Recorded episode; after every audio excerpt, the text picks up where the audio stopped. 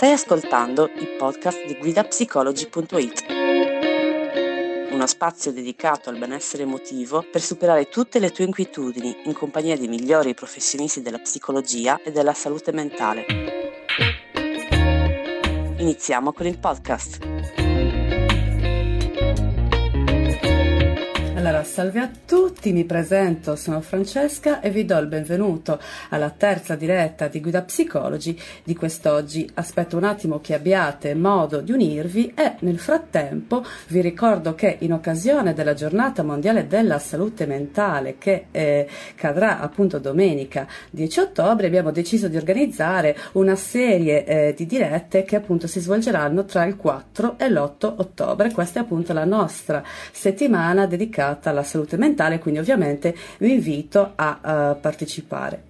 Direi però che possiamo già iniziare con la terza diretta di quest'oggi. Avremo qui con noi la dottoressa Martina Francalanci e il dottor Roberto Pozzetti e parleremo con loro di come accettare la fine di una relazione che è a tutti gli effetti un lutto da elaborare.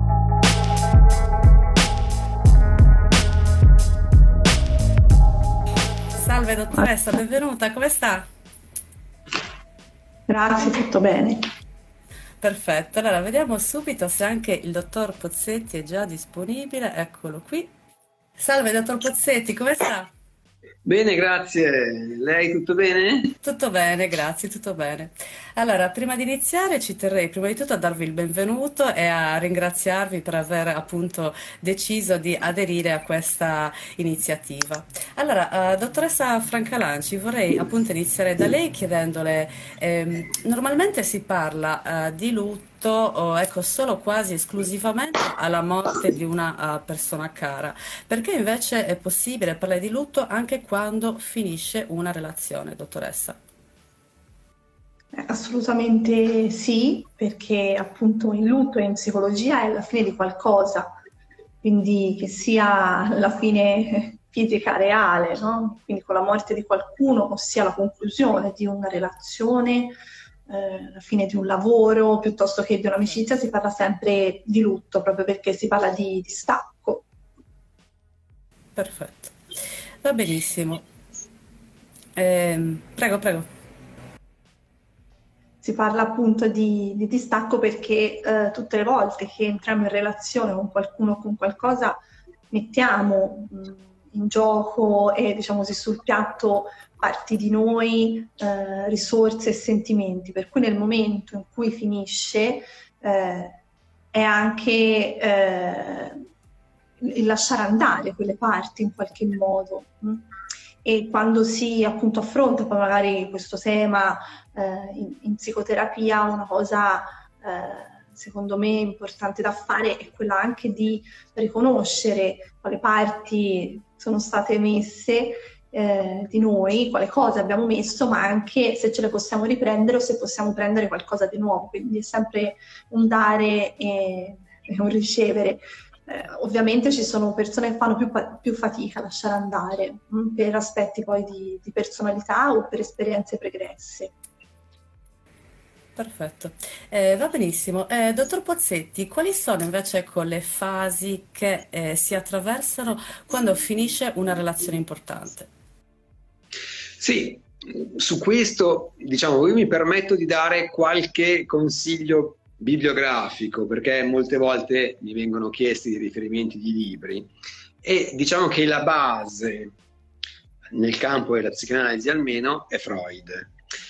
C'è un testo di Freud molto ampio che si chiama Lutto e melanconia, sono 15-20 pagine, molto complesso, molto denso e è il libro che solitamente viene consigliato per parlare di questi argomenti. Però per stare più sulla questione delle fasi che si attraversano quando finisce una relazione, eh, allora consiglio di più un libro che è invece conclusivo dell'opera di Freud, che si chiama Inibizione, Sintomo e Angoscia. Inibizione, Sintomo e Angoscia. Le ultime tre pagine, un'aggiunta, sono tre pagine, hanno a che fare con l'angoscia e il lutto. Ecco, lì Freud distingue l'angoscia e il lutto.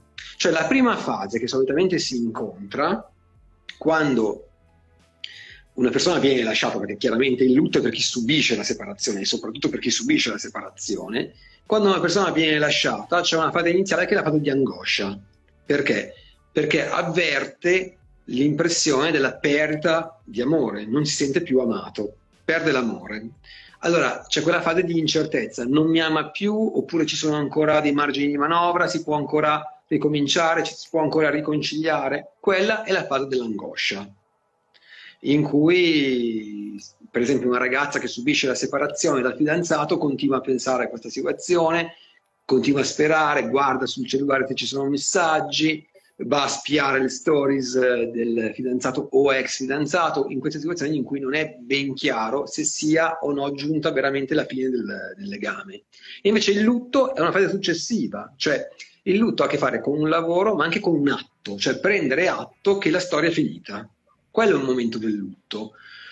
Perciò, anche se una persona non è morta fisicamente, si vive la separazione come un lutto perché è morta, diciamo, metaforicamente. Ci si mette una pietra sopra, come quando una persona muore, no? Ci mettiamo una pietra sopra, ci mettiamo la croce. Si arriva al punto in cui si capisce che la relazione è finita per sempre, è definitivamente finita. Quel legame si è ormai concluso. Allora lì c'è la fase del lutto, che è la fase eh, ancora più difficile, la fase in cui anche le cose più semplici della vita sono complicate. Ci si sveglia dopo una notte insonne, diventa difficile fare colazione, si fa fatica a recarsi al luogo di lavoro, si sta al lavoro ma a disagio con i colleghi perché si è presi dei propri pensieri. È una sofferenza veramente di tipo luttuoso. E poi invece per quanto concerne la risoluzione, la fine del lutto, questa concerne il trovare un nuovo oggetto d'amore, che non è per forza un'altra persona. Ovviamente questa è una cosa frequente, no? Finisce un rapporto di coppia, ci si innamora di un altro, di un'altra e il lutto finisce. Ma può anche essere un altro oggetto in senso lato, cioè un interesse, una passione, un'attività creativa, delle forme di sublimazione, no? Anziché giungere a un soddisfacimento immediato della pulsione, arrivare a altre forme di soddisfazione, per esempio facendo un video, per esempio eh, ascoltando musica, vedendo un film.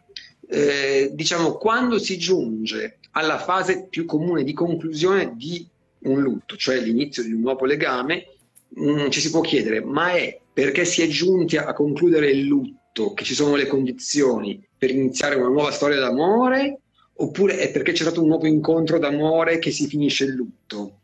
È una domanda un po' superflua, in quanto è come dire, è nato prima l'uovo o prima la gallina? No? Cioè, una cosa e l'altra sono correlate. Le due cose vanno di pari passo, non potrebbe esserci una cosa senza l'altra. Bisogna trovare un nuovo oggetto d'amore. L'oggetto è perduto, nel lutto un oggetto perduto può essere morta una persona oppure può essere perduto perché è finita definitivamente per sempre la relazione, ma si trova un nuovo oggetto o dei nuovi oggetti rispetto ai quali rilanciare il proprio desiderio. Per cui sono queste le tre fasi, no? la fase dell'angoscia, la fase del lutto vera e propria e la fase della fine del lutto, con il rilancio del desiderio. Perfetto, va benissimo, la ringrazio dottor Pazzetti. Eh, dottoressa, eh, vorrei invece rivolgerle adesso la domanda che dà un po' il, diciamo, il titolo alla diretta di oggi, no? ovvero come eh, superare la fine di una relazione, che sia di coppia o meno tra l'altro. No? Eh, indubbiamente qualche suggerimento ce l'ha già dato il, il collega eh, in questo momento, nella, insomma, nelle parole appena, appena dette. Um, io senza voler semplificare troppo eh, riconduco tanto la capacità di saper accettare alla parola insegnamento. Eh, c'è una frase che non mi ricordo di, di chi è, che recita quando perdi non perdere la lezione e quindi più che lezione appunto parlerei proprio di insegnamento, cioè che cosa mi ha insegnato, ma di me soprattutto questa relazione, che cosa ho potuto vedere, no? Un'altra, un altro aforisma dice per vedere una persona ne servono due.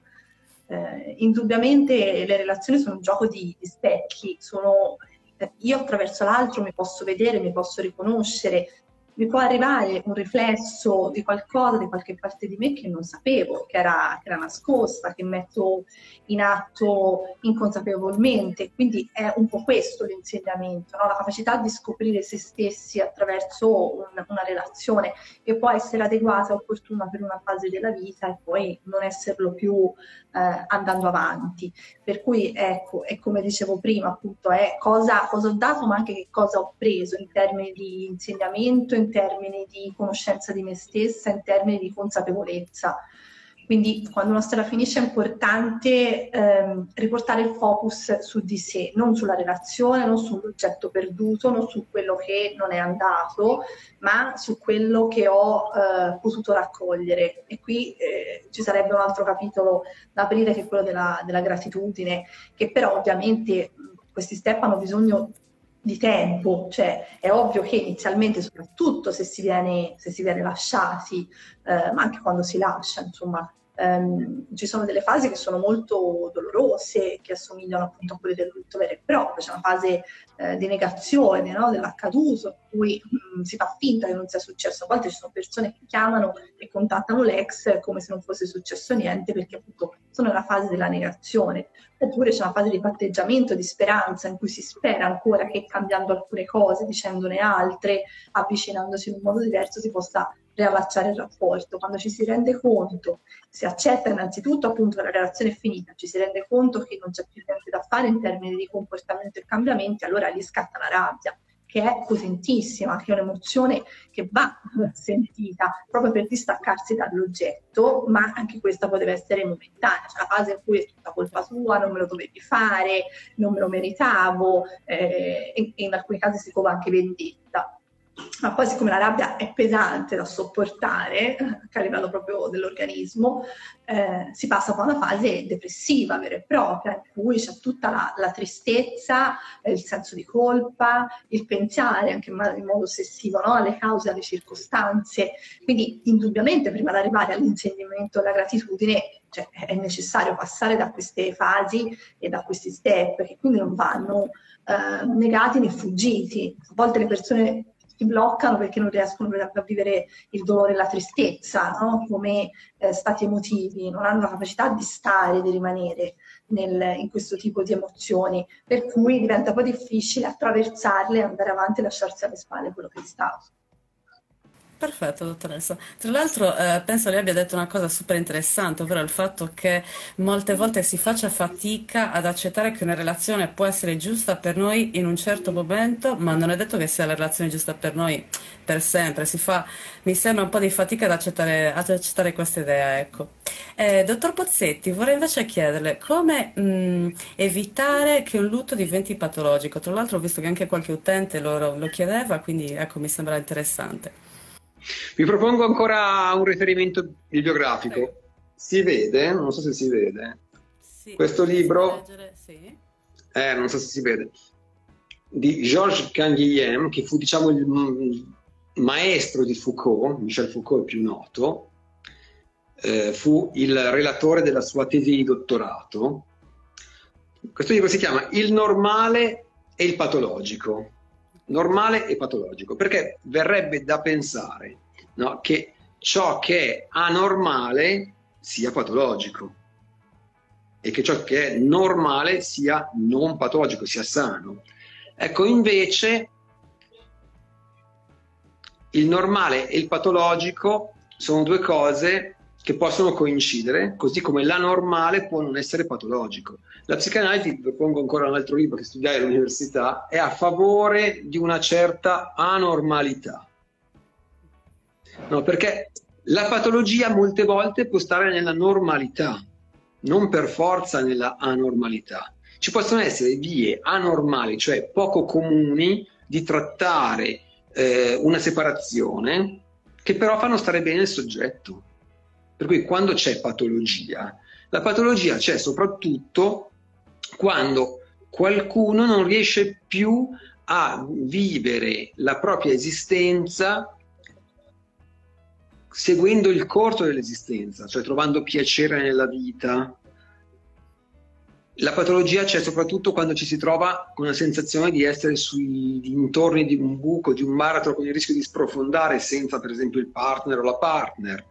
Eh, la patologia può esserci nel momento in cui si avverte il rischio di un passaggio all'atto, di farsi del male o di fare del male per esempio alla persona amata o al nuovo partner, all'altra donna, all'altro uomo. Ecco, queste sono delle forme di patologia, però è importante distinguere il patologico dalla normale. No? Ognuno trova le proprie vie. Vediamo un esempio molto semplice concreto. Eh, nel momento in cui vi fu l'anno scorso il lockdown, molte coppie non conviventi si trovarono di fatto a vivere una separazione, no? separazione di fatto, perché abitavano in zone diverse, era impossibile incontrarsi. Ecco, ognuno ha reagito a proprio modo. Ci sono reazioni curiose, ma tutt'altro che patologiche. Ci sono state persone che hanno trovato in quel momento la voglia di inventare qualcosa per non soffrire che prescindeva eh, dalla normalità. Per esempio, incontrare delle relazioni occasionali, per esempio frequentare il mondo di Tinder, Grindr, dei vari social, dei vari, delle varie app di dating per eh, mantenere dei legami. Ognuno trova il proprio modo. Eh, vediamo un esempio cinematografico, perché finora ho citato libri. Eh, un film come Her, con Joaquin Phoenix, no? un film di qualche anno fa. Tra l'altro eh, l'attore Joaquin Phoenix è anche affine alla questione della salute mentale, di cui parliamo in questi giorni, per eh, il, suo film Joker, no? Però stando sul film Her, eh, è normale, non è normale, è patologico, non è patologico. Lui si è innamorato di una voce. Io ne parlo ampiamente nel libro che sta per venire pubblicato fra qualche settimana, sarà disponibile, un libro che si chiama Bucare lo schermo. Parlo molto di questo film, perché è un emblema di relazioni virtuali che ci sono oggigiorno. Joaquin Phoenix si innamora di questa voce, di Samantha, her, lei, o ella, come vogliamo tradurre her dall'inglese, e è una situazione mm, in cui soffre, perché evidentemente l'ha idealizzata, e soffre come se fosse appunto la fine di un, di un rapporto di coppia, come se fosse morto qualcuno, come se fosse morta una persona cara, ci sta soffrendo, è normale o non è normale? Sicuramente non è normale perché almeno per ora è un tipo di relazione eh, inconsueta quella di tipo virtuale, ma è patologico o non è patologico? Ecco, sono termini rispetto ai quali è più il soggetto che può dire qualcosa anziché noi, cioè il soggetto che avverte la sofferenza. Quando una persona soffre molto, allora può dire sono in una condizione patologica, sono in una condizione psicopatologica ma non è eh, così per tutti. Una situazione come quella del film Her è una situazione sicuramente anormale, anomala rispetto ai crismi della quotidianità, eppure eh, può anche non essere patologico, è una sua evoluzione. Soffrire in fase luttuosa è ovvio, è normalissimo. È chiaro che se una persona ama qualcuno e viene lasciato, soffre molto. Anche chi compie l'atto di lasciare, perché magari è tormentato, c'è un tormento interiore, c'è una sofferenza interiore, però a maggior ragione per chi la subisce questa sofferenza. Non è detto che star male anche tanto, piangere, non dormire di notte, avere mal di pancia, mal di stomaco, lo stomaco che si contrae, avere mal di testa, non avere voglia di fare, non è detto che sia una patologia, lo può sapere soprattutto il soggetto è il soggetto che sa e ci può dire sì, io sto soffrendo molto, ora sono in una condizione patologica e per esempio ho bisogno di aiuto certo. clinico. Certo. Perfetto, e infatti mi ricollego a questo che lei ha appena detto, dottor Pozzetti, per rivolgere l'ultima domanda alla dottoressa, ovvero oh, quando può essere necessario rivolgersi a un professionista? È necessario rivolgersi quando appunto mh, il dolore eh, provato è così forte che interferisce con i ritmi circadiani, quindi il sonno-veglia, l'alimentazione, la qualità di vita, quando comunque ehm, non si prova più piacere nel svolgere attività solitamente molto soddisfacenti, quando c'è un completo disinteresse verso la vita sociale, gli amici, però anche questo, oltre in termini di intensità e quindi di impatto sulla qualità di vita, eh, è importante valutare anche la durata, perché appunto nella fase di depressione, che è una delle fasi dell'elaborazione del lutto, è normale che eh, si possano verificare queste condizioni. Diventa patologico quando si prolunga solitamente quando oltre 12 mesi più o meno, eh, poi è, giusto per dare comunque un'indicazione, eh, un, un, tempo indicativo, ognuno poi, come diceva giustamente il collega, vive eh, sul, sulla propria, proprio papere il dolore e la perdita, per cui magari persone molto, molto attive, molto resilienti, eh, sei mesi per loro è, è anche troppo, no? E quindi eh, chiedono poi un, un, aiuto psicologico proprio perché si rendono conto di essere eccessivamente ancora coinvolti e addolorati da quello che è successo, mentre magari altre persone eh, possono arrivare invece dopo perché tollerano di più, ma rispetto a una loro base di partenza, diciamo così. No? Quindi ehm, diventa patologico sia eh, in termini di intensità, cioè quanto soffre, quanto questa sofferenza impatta sulla vita, per esempio anche in termini di ruminazione, cioè pensieri ossessivi, quanto controllo i social, quanto eh, la mia giornata è proprio condizionata e magari anche la concentrazione, cioè sono continuamente eh, interrotta da pensieri che interferiscono con lo svolgersi delle attività quotidiane. E poi un tempo che non può essere ovviamente eh, infinito, per fortuna, per cui oltre di solito un anno da una perdita che magari è anche improvvisa, perché eh, c'è perdita e perdita, no? quando le perdite sono già un po' paventate, quindi se ne parla, ci si avvicina in modo graduale, eh, nel momento in cui si arriva alla rottura, una parte di noi dentro era già un pochino preparata e predisposta, mentre se veramente la persona che abbiamo accanto si alza e ci lascia, eh, si può anche sviluppare un post-traumatico, un disturbo post-traumatico da stress, a seconda delle caratteristiche, quindi è, è sempre un incrocio no? di caratteristiche personali, delle caratteristiche dell'evento che ci accade, per cui, ripeto, se, se siamo preparati o seppure improvviso, se lo sentiamo come qualcosa avanti al quale siamo completamente impreparati, impotenti e dall'oggi al domani ci troviamo a non avere più, per esempio, un marito, una casa, dei figli, perché chi si alza accanto a noi ci sbatte fuori e può effettivamente no? e poi assumere le connotazioni di un trauma vero e proprio perché ci sono le caratteristiche. Perfetto, va benissimo. Direi che siamo quasi giunti ecco, alla, al termine della diretta di oggi. Non so se volete aggiungere qualcos'altro prima di concludere.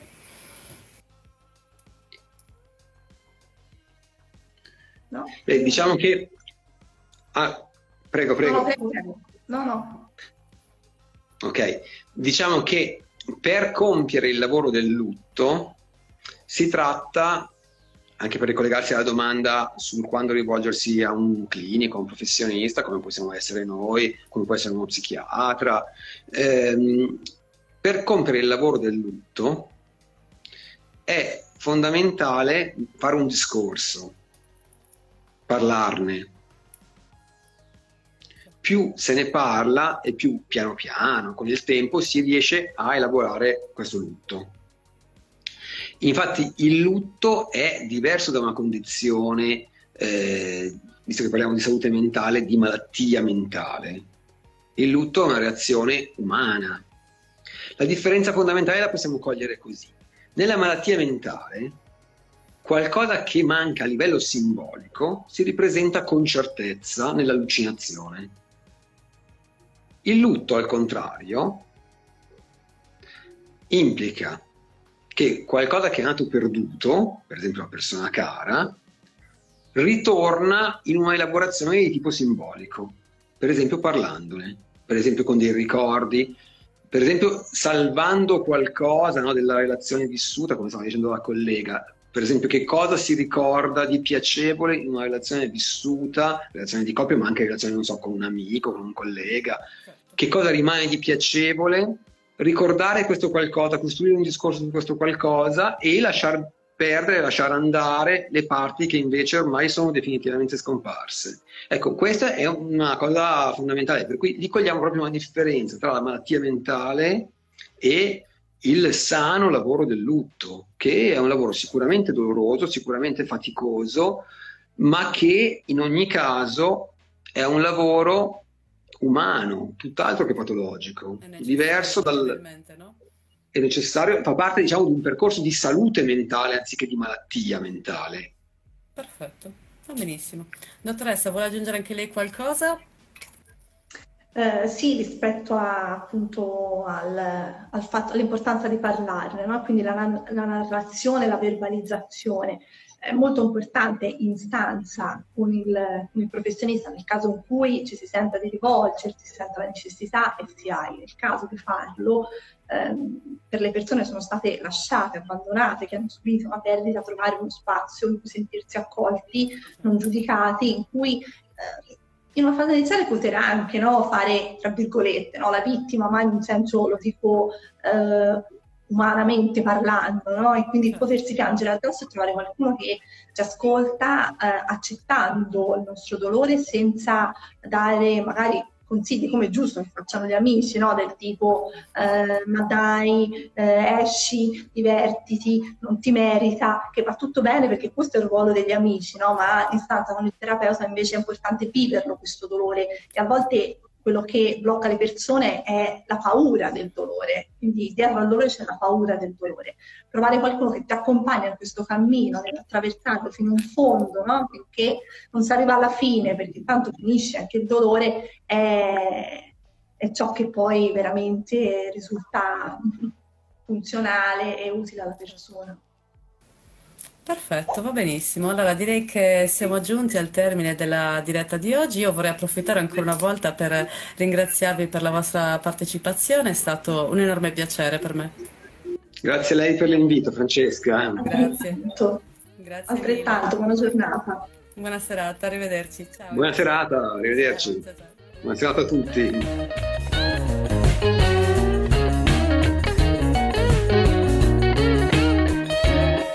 Speriamo che il podcast di oggi ti sia piaciuto. Ricorda che tutti questi temi sono disponibili sul nostro portale web guidapsicology.it. Inoltre puoi vedere il video completo sull'Instagram TV di Guida Psicology. Al prossimo podcast!